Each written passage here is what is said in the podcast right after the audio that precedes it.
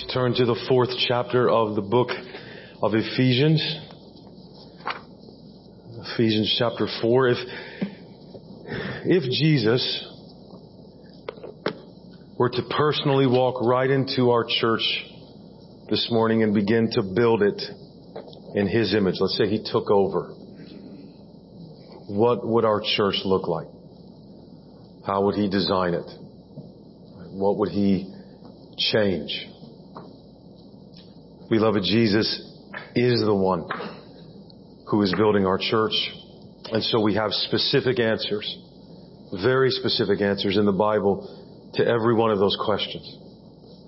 Whether or not we will be the church personally, Moundsville Baptist Church, whether we will be the church God has graciously put us in Christ His Son to be is not a matter of what we are able to accomplish.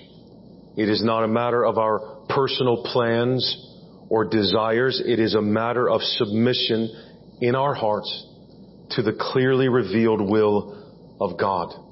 And so in Ephesians, the first three chapters are the indicatives of the gospel. Again, what is true because God has accomplished it in Christ and applies it through His Spirit to us. He has created us by grace through faith to be His church in the world, His one people on the earth through which He will make His great wisdom and redemption known and proclaimed to the entire cosmos. The last three chapters of Ephesians are the imperatives of the gospel, the commands which, when obeyed, make the church accomplish the purpose God revealed it had and that He gave to it in the first three chapters. So what does He want us to be like? What does He want us to do in light of all that He has already done for us?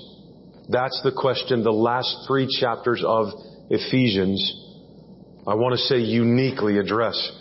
God shapes our lives so that how we act as believers, as His children, and how we even structure ourselves and behave as the church display His manifold wisdom in Christ.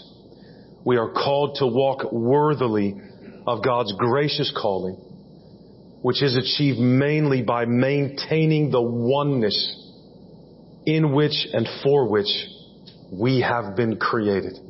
So let me pray and we'll begin. Our Father, we praise you for this passage of your word. I ask, Lord, that you would help me preach clearly and that you would enable everyone to listen and to hear. So Father, have grace on all of us. I ask and pray this in the name of our Lord Jesus Christ. Amen. Let me read the first three verses of Ephesians 4. Paul says, I therefore, a prisoner for the Lord, urge you to walk in a manner worthy of the calling to which you have been called, with all humility and gentleness, with patience, bearing with one another in love, eager to maintain the unity of the Spirit in the bond of peace. So Paul's prayer, we looked at it last week in 3:14 to 21, isn't just a random blessing because he's excited that he's been recounting what God has done. Paul's prayer is very deliberate. It stands in God's word. It's foundational for the church as this in time fulfillment body of Christ in this world, in all times and in all places. It flows that prayer out of Paul's revelation of the mystery of Christ. And what follows here then, if that's the case, and it is, is absolutely foundational for the church, for the church, and always will be. Since it is the natural result, the things Paul is now going to say, are the natural result of God's accomplishment through Christ in the gospel, in the church. The word therefore in 4-1 frames these next verses then in the cosmic purpose of God for this church. This is why He's created it. This is how His purpose for it is played out. It isn't merely wishful thinking. This isn't a suggestion for how we might act or behave as the church. What the last three chapters of Ephesians are going to do primarily is help us see in concrete detail what walking worthy of this calling looks like. So beginning here, then, if you go back to chapter 3 verse 10, beginning here in 4-1, is how the wisdom of God gets displayed by the church. We proclaim it in our message of the unsearchable riches of Christ, but we also display it in our character and growth into what He has made us. In Christ Jesus, God has blessed us with every spiritual blessing in Christ. He's called us out of darkness into His marvelous light. He's loved us and chosen us and forgiven us, redeemed us, sealed us, made us a part of His Son's body in this world to be recipients and proclaimers of God's magnificent grace in His Son Jesus is our calling. And so for the rest of our lives, all we are doing really is growing up together into a fuller realization of this grace-given identity. That's what walking worthy of this calling looks like. And the worthy walk is grounded foundationally on unity, on oneness. Think back to 211 to 36 and how crucial the fact that there are no longer any differences or distinctions among God's people since this in particular will magnify the wisdom of God. That there's no longer any division, that God has one people and always has that He's been working towards and working for and the expanse of His love and His grace in that is magnified and proclaimed for sinners. So what are the primary character traits of those people? Of this one new man that God has created in Christ Jesus? Well, it's very unremarkable. Humility, gentleness, patience, and a willingness to bear with one another in love, and lastly, eagerness to maintain the unity of the Spirit in the bond of peace in verses 2 and 3. Now, we need to ask, why are those things so indicative of this calling? How do humility, gentleness, patience, endurance with one another, and an eagerness to maintain. Again, that word is so important. So I'm emphasizing it every time I say it. Maintain this grace-given unity and accomplish the task of walking worthy of God's calling. How do these things in these first three verses serve that mighty purpose? Is there any list that so perfectly embodies who Jesus is for us? especially as he walked among us on the earth. After all, this one new man is his body. It's going to look like Jesus. Everything in Ephesians that Paul is instructing the church to be is cruciformed. It's Jesus shaped. Is there any list that better describes his posture towards us as sinners, all who were without God, without hope, who were strangers and aliens that were too far away from God because of their sin to ever get close to Him on their own. Jesus emptied Himself of all He could have used to His advantage in this world, even though His identity was royal and divine and holy. So we must empty ourselves of all we could use to our advantage here in the church and out in the world, even though we have such a high calling and a royal and holy identity, even though God has made us His very own children. Because how did Jesus do that? Beloved, pure grace. So there's, how did Jesus make us into that? Pure grace. Right? So there's foundational to the church's existence and identity as what God has called us to be is that there is nothing to brag about when you're a Christian. Nothing. Nothing to brag about. We are all the recipients of grace. If we're in Christ, it's because of grace. It's because God had mercy on us while we were sinners. So humility isn't just a good character trait. It is foundational to our calling as the church. If we're going to do what 310 said we're supposed to do. Humility. Jesus was also gentle. Prophesied of him in Isaiah. He wouldn't break bruised reeds. He wouldn't quench smoldering wicks. There was nothing heavy handed or sneaky or manipulative in how Jesus went about fulfilling God's calling on him. So there must never be such things among us. And Jesus was literally the epitome of patience as he bore with and put up with our unbelief and our doubt and rejection and rebellion every day. when he was with us and continues even now not to throw his hands up in the air at us and abandon us. Instead, he bears with us in love, not in mere toleration. That we see that Jesus doesn't just put up with us and therefore he would not have us treat each other that way. Bearing with one another in love in verse 2, not in annoyance.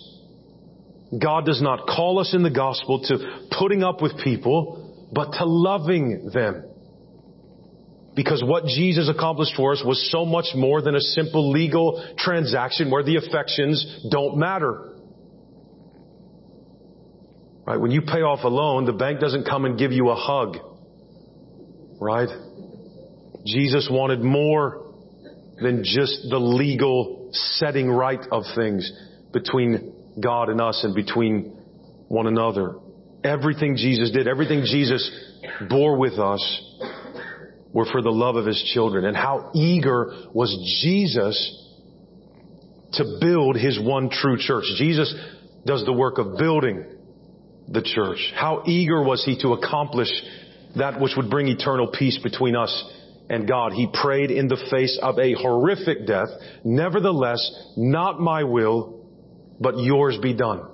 That's how serious Jesus was about this. And he meant every word of that. Jesus gave up his life to accomplish the Father's purpose. Now that we are in Christ, now that we are saved and sealed, we aren't doing this so that God will make us His children, but because we are His children. His requirement here in the text that we live like Jesus is nothing compared to what was required of Him. Right? Jesus had to condescend.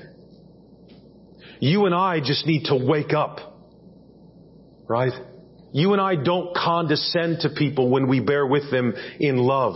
We're dying to this idea that we shouldn't have to do that.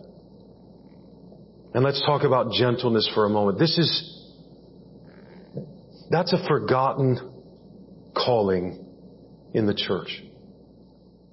There is zero need for heavy-handedness in Christ's church.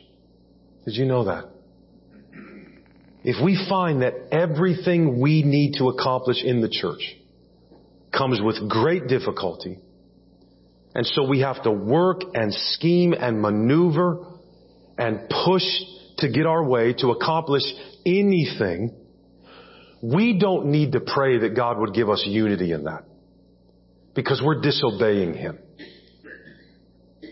We need to realize that it's at least possible it is at least possible. And if a church can't even ask that, then it is far from its purpose and calling. We need to realize it's at least possible that all the programs and the structures and the traditions are hurting unity. Because to maintain them, it requires a fight. To maintain them, it can't be maintained with gentleness. Right? We shouldn't be doing anything as a church that undermines our ability or our calling and command to be gentle with one another. Sit in on one church meeting of any kind and you will hear the groaning and bemoaning of how hard it is to do anything for fear that you won't step on someone's toes. And so gentleness when it is practiced is not for the sake of unity. It's for the sake of making sure people don't get upset. Do we realize this? That nothing we are called to do or to be as the church requires force to make it happen. Nothing. If the things we want to happen require us to use force to accomplish, we need to recognize that we've passed into an area God is not pleased to work in.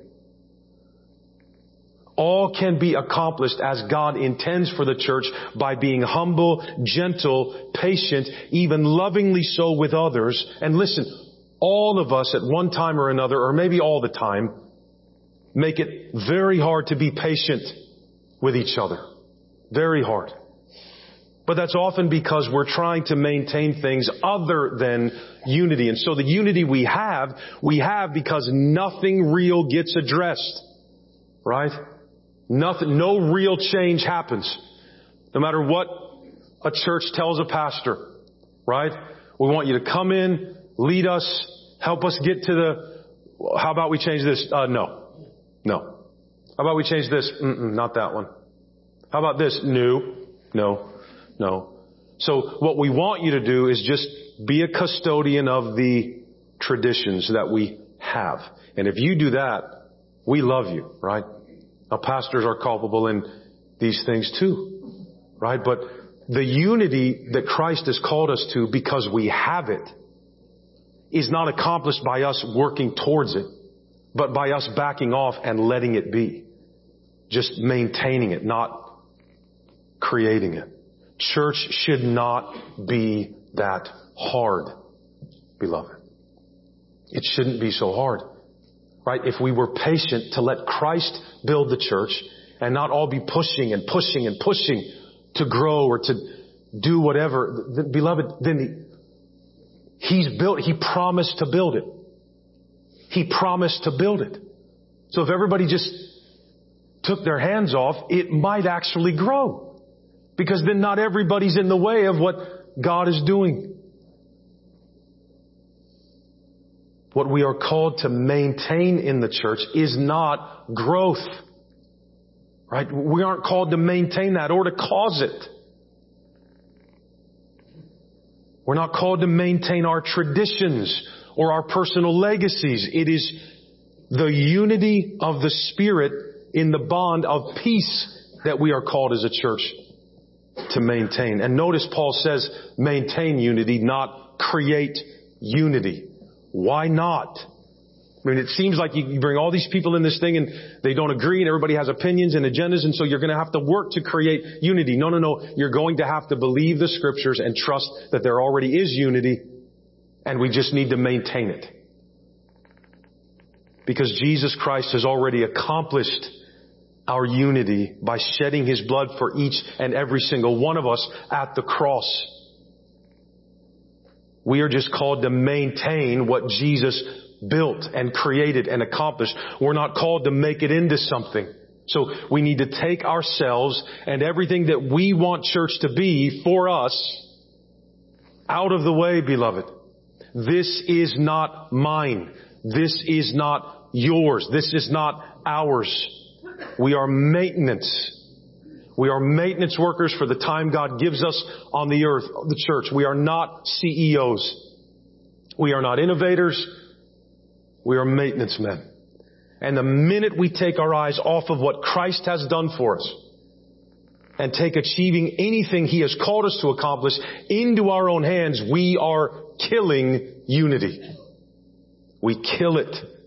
We have everything we need for us in the Word of Christ. It's right here. Just listen to Him. You, you can't improve on Jesus.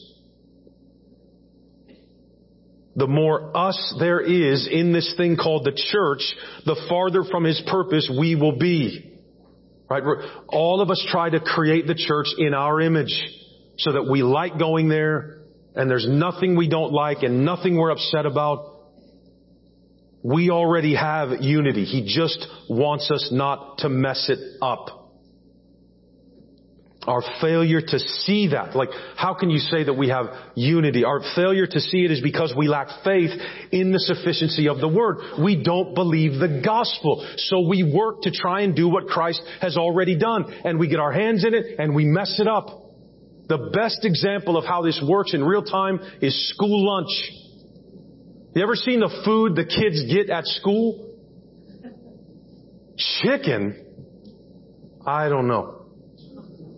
Alright? I mean, the, the kids, my kids are sort of debutantes about their food. I will admit that, but they take pictures of their school lunch and bring it home.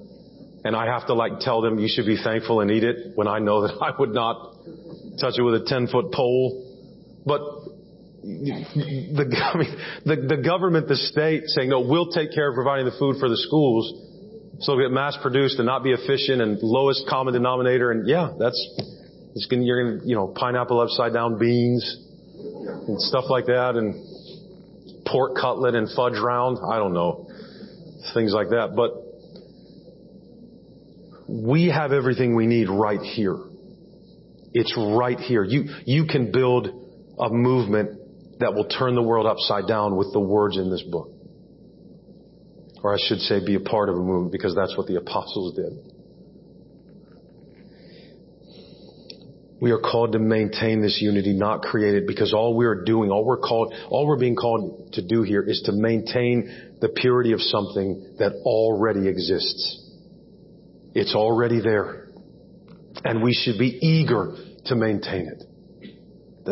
When, when you, when we are commanded to have certain emotions, that is, that's powerful because we have to know you can't work up emotions in order to be obedient. If, if when we're, I mean, if, do we ever think about this? Being commanded to love one another as God loves us, to forgive one another as God in Christ has forgiven us. How do you accomplish that? So it's not just the act God commands, it's the attitude of the heart that God commands. If He just says, I want you to maintain the unity of the Spirit and the bond of peace, okay, but be eager to maintain it. Like I, I have to feel a, a, a biblical eagerness to something. How do I work that up? We don't. Again, you, you, you put your hands on it and we'll mess it up. So you, when you read commands, you go to Christ. You don't look in the mirror and say, you've been commanded to do something. How do I do this? No, we run to Christ and say, I'm not eager to maintain unity. I'm eager to get what I want. I need your mercy. I need you to help me. I need you to soften me, God, and chisel me, God, and help me because I may be contributing to disunity in your church because I'm not eager to maintain what you've created, but what I want to create. So we, we shouldn't have to argue and fight in the church to do something Christ has commanded us to do. That should be a no-brainer. The minute it's clear in scripture that something is someone's idea instead of the word's idea, everybody should go, oh, then never mind. I'm sorry, I, I didn't think that through, right? Instead, it just, and listen, think, there are things that hurt unity. There's also different kinds of unity. Some of the things that can split up a church or cause difficulty in a church come right from God's Word. There are some directions a church may need to go that will hurt surface level unity, right? That we just, we just get along. But the idea that we have to all get along and like each other and put up with each other, that's not the biblical view of unity. That's just getting along we could accomplish that. What Christ has called us to is something He accomplished and gave to us precisely because we couldn't. So we need to know when we bump up against these imperatives now, yes, we're commanded to do them. We are obligated to obey. But they're flowing out of the gospel, which means if we could have done it on our own, there are no imperatives. You just go right to the commands. We can't do this on our own. We can't the kind of unity we're called to maintain is a, is a otherworldly unity that was granted to us. It's, it's not, the world doesn't have this anywhere. Right? It, it exists because of Christ and His Word for us. In this unity, personal agendas and demands, they die. Because the glory of Christ outshines them all. It's not just false doctrine that threatens unity, beloved, and it most certainly does. But it's not just false doctrine that can hurt a church's true unity. If, if we also let selfishness and self-centeredness fester in the name of preserving some kind of surface level unity, we will destroy the true unity of the church that already exists precisely because of the truth we're called to maintain no matter what it does to surface level unity. Sometimes to maintain true unity, there must be conflict. And this is very convicting to me this week because I don't want conflict. Not anymore. I'd like to avoid it like the plague. Right? That's not good. I, I had a sentence in my notes. I took it out because I didn't want to say it, but I guess I will say it because it, it lets you know how non-eager I am to have conflict. I had the line in there that sometimes you have to preach a church empty to preach it full. That's true. And I wish it wasn't. You know, sometimes it seems like that's my calling to preach churches empty. That's a pretty good feeling. That's sarcasm. Sometimes to maintain true unity, there has to be conflict. And no, I'm not going to preach the church empty. All right, I'm not doing that anymore. I'll leave before that happens. Making sure everyone is happy though. And nobody leaves in a tiff. That's not the goal of the church. Right? More often than not, the things we're doing or cling to or believe we have to have for our church to be the church are because we're eager to maintain our preferences, right? Then we are the unity of the Spirit in the bond of peace. Most of the time, beloved, we lack unity because people are selfish and carnal and demanding. Not because that we're being threatened from some outside force. It's because we're not dying to ourselves when Jesus himself is our peace, beloved. Remember 2:14. Where Jesus is, there is peace, which means we don't lack anything we need to have peace in the church, even though it's filled with sinners. Doesn't mean there can't be peace. Doesn't mean every, it's not that everybody has to be perfect for there to be peace. No, there, there, we don't lack what we need to have peace in the church. What we lack is humility. Humility. God's purpose for the church is undermined more often by the pride of its members than it is by the world. Look at verse 4. Pick it up in verse 4. Notice how, how serious he is about this. There is one body and one spirit. Just as you were called to the one hope that belongs to your call. One Lord, one faith, one baptism, one God and Father of all who is over all and through all and in all. See how many times you read the word one there? God's eternal purpose that He has realized in Jesus Christ, that purpose has a mission to proclaim God's glorious wisdom in Christ that's been demonstrated in His great salvation. Again, 310. And beloved, that one mission, so the purpose has a mission. The mission has one church, one body, one spirit, one hope, one Lord, one faith, one baptism, one God and Father of all who is over all and through all and in all. That's the basis of unity. That's the unity of the Spirit. The Holy Spirit applies all of this in Christ. Right? The, the, the unity of the Spirit. Look how unified God's purpose is for the church. Look at that. Look at what it's built on. Right? It stands or falls on oneness. It can't fulfill the mission the purpose gives it if it isn't one. Right? I mean, we, we could, you know, go on a tangent here and talk about denominations and, and it's, I don't know how healthy that is. I mean, I used to think, you know, in one sense it, it's probably good because then people can find a church that, that fits their personal convictions more. I suppose that's not horrible, but beloved, it, it, I mean, it is hard to talk about oneness when you're in a town of our size and there's, what, at least a dozen churches here, you know? And I'm not indicting all of them. I mean, we're, we're all a part of that and I, but I mean, it, like, how did it get to that, you know? I mean, there's some things to study there, but it seems like the Bible's very serious about if, if, if, you're going to do what I've called you to do, what I created you to do, there's going to be a level of humility that kills all the reasons you would divide unless it's a biblical reason to divide. Right? Paul basically begs the Corinthian church in 1 Corinthians 1 not to divide over baptism and most of our church denominations are because of our different views on baptism. Brothers and sisters that baptize infants, brothers and sisters that don't. Right? Brothers and sisters that believe in baptismal regeneration, brothers and sisters that don't. Right? And so, we're dividing over the very thing, usually, the Bible tells us, no, not over that.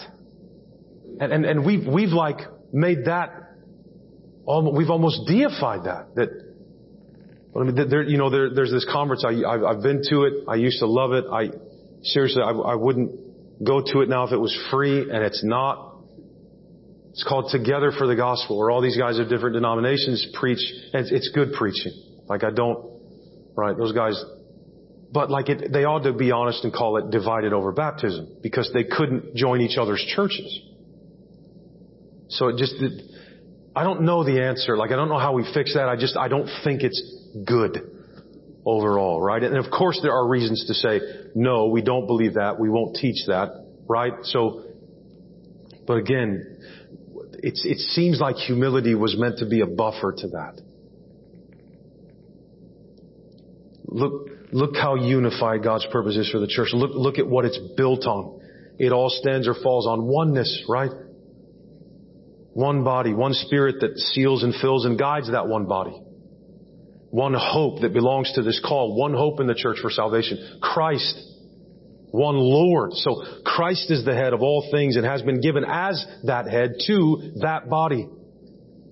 One faith. We're all saved by grace through faith, the gift of God. We are built on this message of God's salvation. One baptism. We are all baptized into Christ through the Word in the water. One God and Father of all, who is over all and through all and in all. God has His fingerprints all over this enterprise, beloved.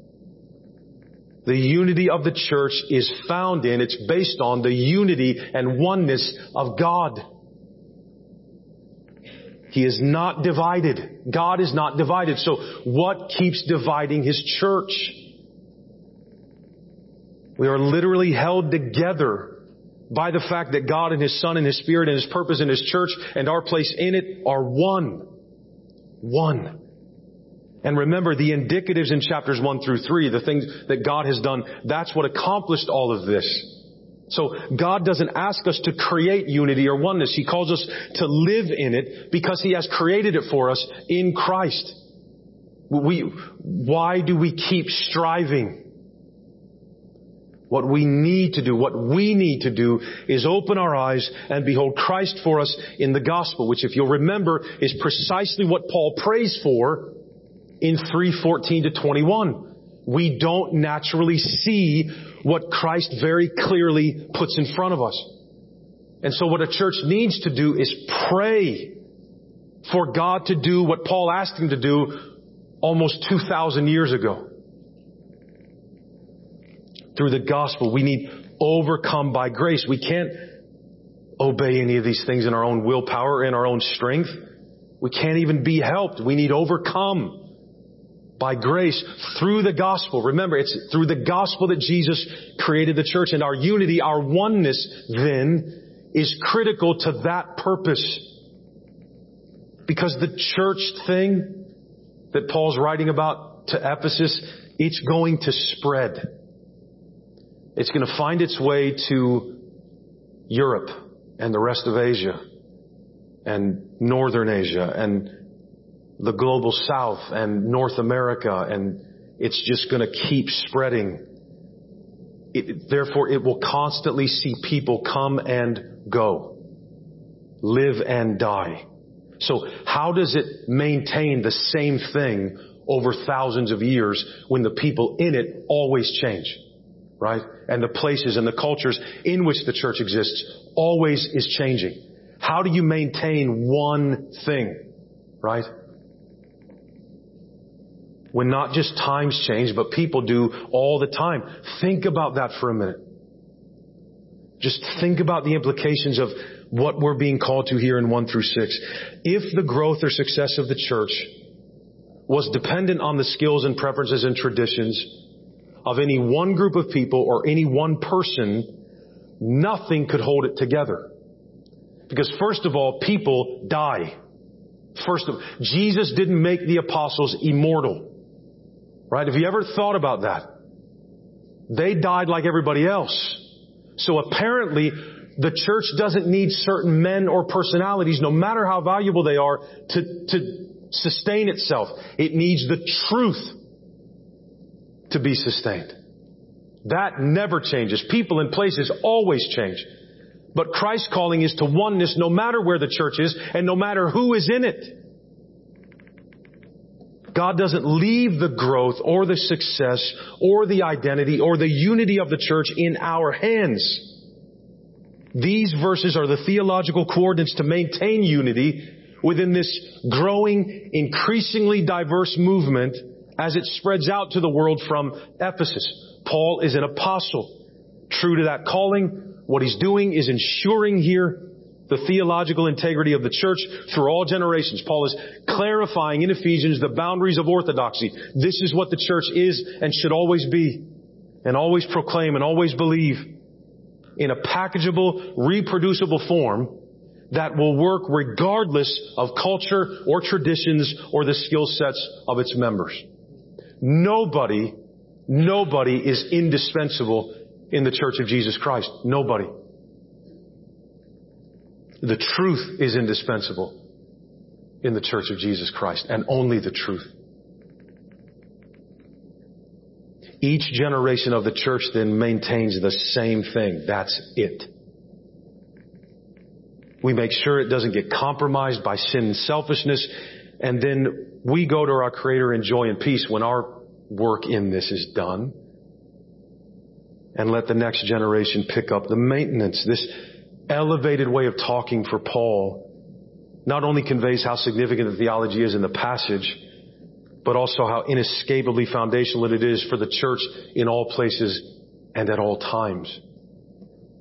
Beloved, we must be careful and deliberate to maintain this unity. When unity is lacking, when the people in a church have gone sideways with one another, when the flame is going out, which COVID had a massive effect on us, on all churches. When oneness of vision and purpose is unclear, please try to hear what I'm saying. We don't need a pastor to give us a new vision and fresh ideas and then try to push them through at the expense of whatever. No, no, no. We need to go back to God's Word and to the things that have always worked to sustain a church. Less us, more Bible. Paul will describe those things next week in verses 11 through 16, God willing. But for that to happen, for what, everything I just said, we have to be humbled. Every single one of us. And listen, here's the thing. Okay? Nobody thinks that the things they want are hurting unity. None of us do. None of us thinks that the things we want and would like to see, none of us think those things cause problems because we're not humble. Everyone thinks, everybody, me included, everybody thinks they are right and their desires are more legitimate or more biblical than the other person, so it's okay to be divisive because it's for everyone else's good. That's a lack of humility. Nobody's vision is that clear. Certainly not mine. So we need to ask if we've gotten ahead of the Father and are now trying to squeeze unity out of the dry fruit of what we've built by our preferences and desires and traditions and methods. And if the unity that Paul calls for here cannot be maintained by the way we currently do things, then we have to change the way we currently do things, beloved. Or our talk of the word being inerrant and infallible and the only authority of faith and practice is a sham. A sham. The devil believes the Bible. That, that doesn't mean anything. So the DNA for the unity of church thrives in, it's already there. It's in the truth that made us in the first place, flowing out of our identity. That we are one body and there is one spirit and one hope that belongs to our call and one Lord and one faith and one baptism, one God and Father of all who is over all and through all and in, and, and in all. Beloved, think of your own body for a minute. Just think about your own body. Do you need to do anything to it to make it digest food, for example? Not naturally, right? Unless something is wrong, you and I are born with the ability naturally to digest our food. We don't say, oh, So I'm supposed to digest food, so I better go out and find a tool or a machine that will help me do that. We would only need to do that again if our body was disabled, if something was defective and we couldn't digest food. Beloved, Jesus Christ has not created a defective body. So if He says, I want you to have unity, it's because we have it. And if we, we, if we inject, if we go find an appendage of some kind or a device because we've been called to unity, we're going to mess it up.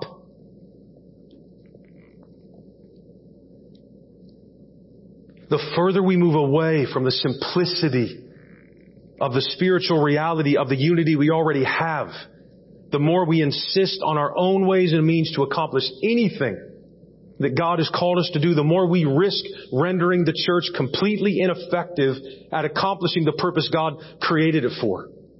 A body that has Christ as its head is going to function on its own very well unless we add ourselves and our ideas and agendas to something that was set up to function naturally just by abiding in His Word. We're built for growth already.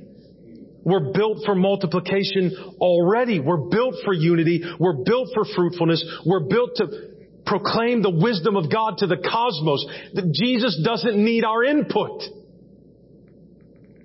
We just add so many things. This should just be about that, our church. That's it. Well, I like this and so do I. I like a lot of things. I prefer a lot of things that has no business and no bearing and no authority on being what Jesus Christ created me in Him to be. None. Notice that, look back at the last three chapters and see what we've come from, what created us, who we've been created in. Notice the singularity, the simplicity. We were called to one body and one spirit because we have one hope. There's one Lord, one faith, one baptism. Just stay right there. The point is this, we don't need a ton of stuff going on to be the body. We don't need a lot of stuff going on to maintain the unity of the Spirit in the bond of peace. We always think if we just get people together more, there'll be unity. No, no, no. People are miserable. We stink at maintaining and creating unity.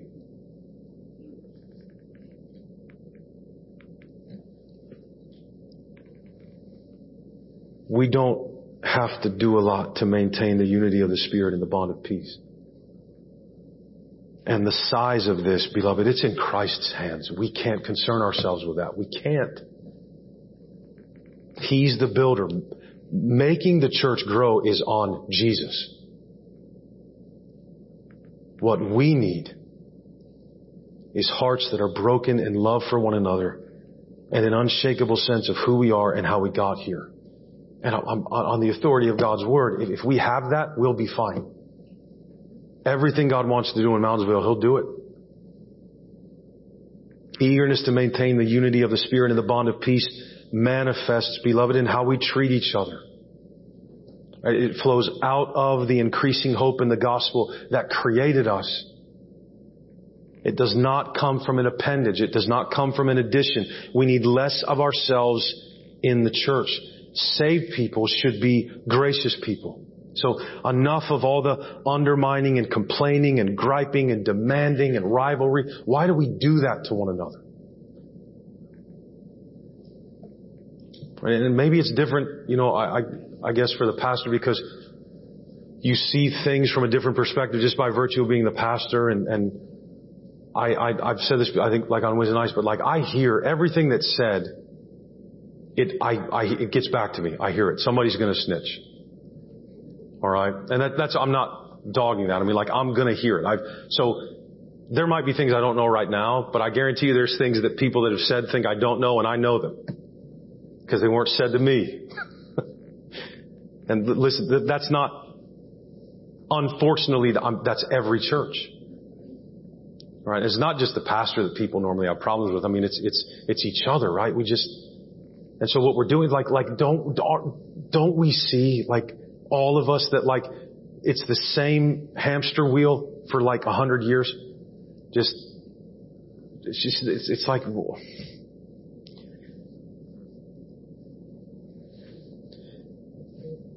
unity maintenance is in our DNA as Christians, our born again DNA.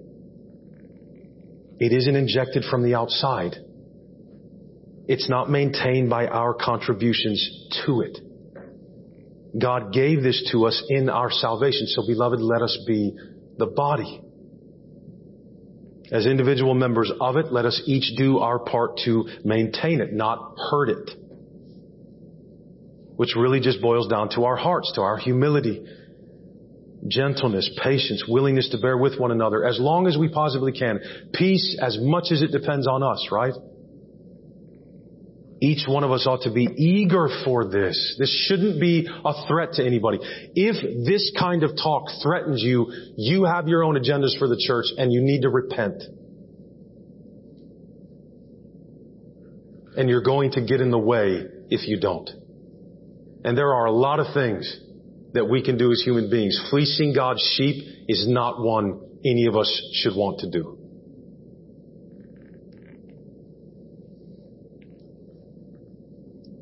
Each one of us ought to be eager for unity. Right? More than us having to do something.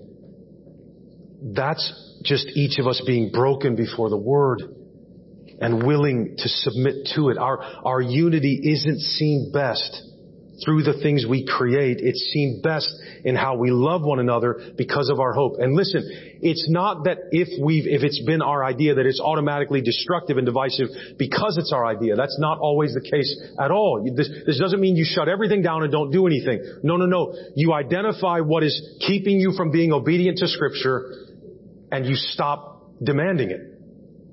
That's our role in this. Notice here there isn't one mention of doing anything to get to this unity other than dying to self. The eagerness to maintain it is a matter of character, of the heart. It's not a matter of ways and means because no matter what, we have the gospel. We have eternal life. Jesus will never let us go. Even when we struggle as a church to get it right, He's not letting us go. He's not going to abandon us or turn His back on us. We're safe unless we just outright reject His word on purpose. But the power of the cross that saved us and made us what we are, that's where our power to be the church is found. In Him, not us. Unity, beloved. Oneness. But then in verse 7, but grace was given to each one of us according to the measure of Christ's gift.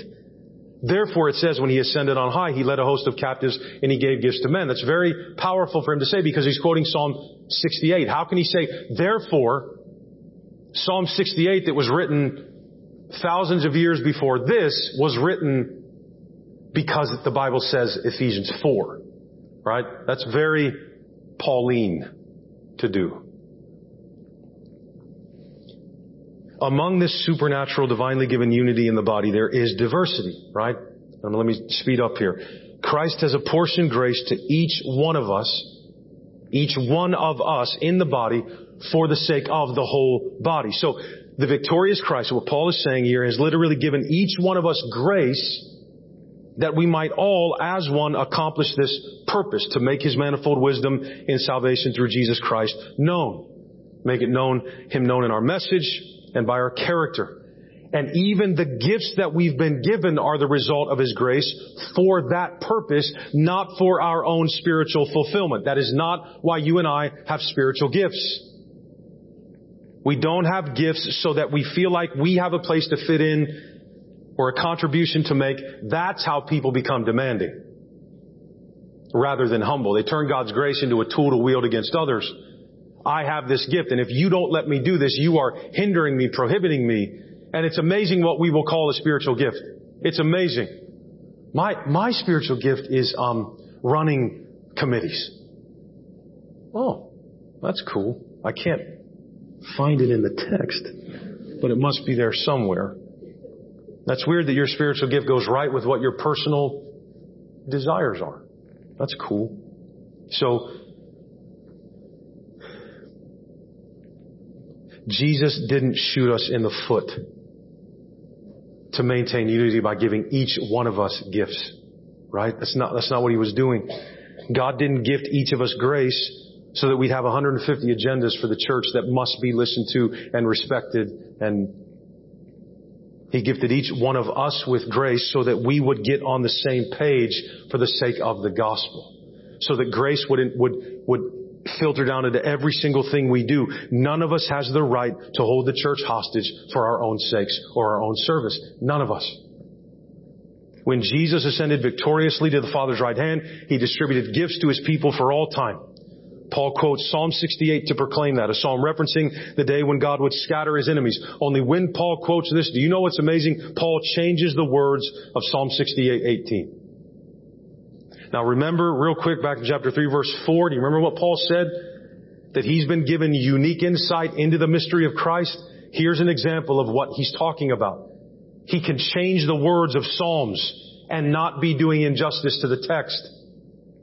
When Paul changes the words of Psalm 68:18 so that the ascending one is distributing gifts in Ephesians 4, not receiving them as he is in Psalm 68, we're learning from Paul how to properly read the Old Testament in light of Christ and his accomplishment of God's purposes. Because there's always been this oneness in God's purpose. Paul interprets the Old Testament in light of the victory of Christ and the fulfillment that has come as evidence of his reign over all things. I want to try to point that out every time we see an example of it. God's Word does not change, but only in Christ can it finally be fully understood. That is what Paul is showing us. All Scripture must be read in light of what Christ has accomplished in the gospel. Now, when Jesus ascended victoriously back to heaven, He distributed gifts to men, men and women actually, the word is anthropi. The fact that the church exists and each member of it has been given gifts. Do you know what that means? It means that Christ has won the victory. He's reigning right now and He's the Lord of all the spoils of this victory. Christ came down to earth, He rose again, ascended back to the Father, filled all things, gave gifts to the church. Apparently there was some mis- confusion over this in Ephesus, which is why you have those parenthetical verses in 8 to 10. He's just saying that He came down, He went back up. What specifically did Jesus give? Well, we'll get into that next week at 11 through 16. Beloved, here's the final matter. We lack nothing we need to be the church Christ has created and called us to be. Nothing. It's all right here in Christ, no matter who is here and who isn't. It's right here. Just as each one of us lack nothing we need pertaining to life and godliness and hope and peace and forgiveness and salvation. So everybody is safe. No one in the church needs to panic. If we surrender to His Word, all will be well. But Christ has already done our surrendering work for us. So just let us pray for the grace to trust Him. We need hearts that are broken by the gospel. We need humbled and pacified by God's amazing grace. Every one of us. We need patience we need to learn how to bear with one another as God's own dear children so that as much as it depends on us, there's peace in the church. It's not that there's never a reason to fight. It's that there's never a time to fight for ourselves, ever, in the church. So beloved, all we need is here for us, all of it, in Christ and His Word. So let us all receive Jesus in His Word today by His Spirit and walk the worthy walk. Christ is for us. He is not against us. He is for you. He is not against you. Any of you.